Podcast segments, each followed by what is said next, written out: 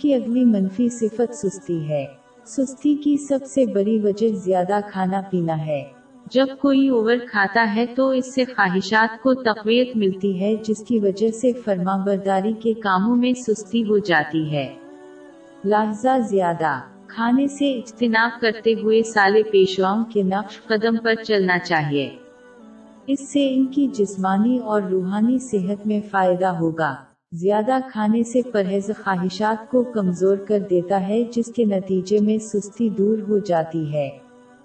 در حقیقت اگر کوئی مسلمان جامع الترمزی نمبر دو، تین، آٹھ سفر میں موجود حضور نبی اکرم صلی اللہ علیہ وآلہ وسلم کی نصیحت پر عمل کرے تو یہ سستی کو روکے گا اور جسم کی بہت سی بیماریوں سے محفوظ رکھے گا۔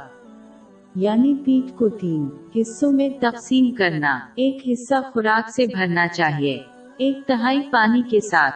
اور باقی تیسرا خالی چھوڑ دیا جائے۔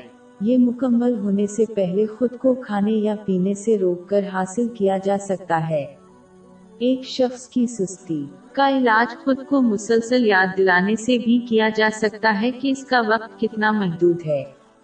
اگر کسی نے اپنے وقت کو استعمال نہ کیا تو وہ اس دنیا سے خالی ہاتھ اور بڑے افسوس کے ساتھ چلے جائیں گے۔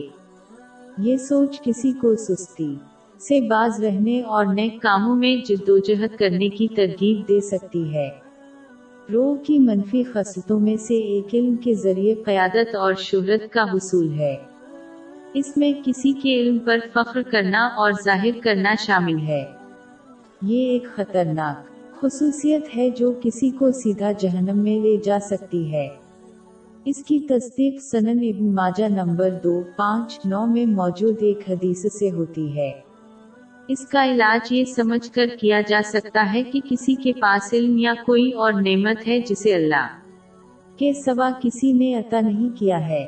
لہذا فخر کرنے کے بجائے اپنے آپ کو اللہ کا شکر ادا کرنے میں مصروف رہنا چاہیے کہ انہوں نے جہالت سے بچایا۔ در حقیقت اپنے علم پر فخر کرنے والا در حقیقت جاہل ہے کہ ان کے فائدہ۔ مند علم انسان کو اللہ سے زیادہ عاجز اور ڈرنے والا بنا دیتا ہے۔ باب پینتیس آیت اٹھائیس۔ خدا سے تو اس کے بندوں میں سے وہی ڈرتے ہیں جو صاحب علم ہیں۔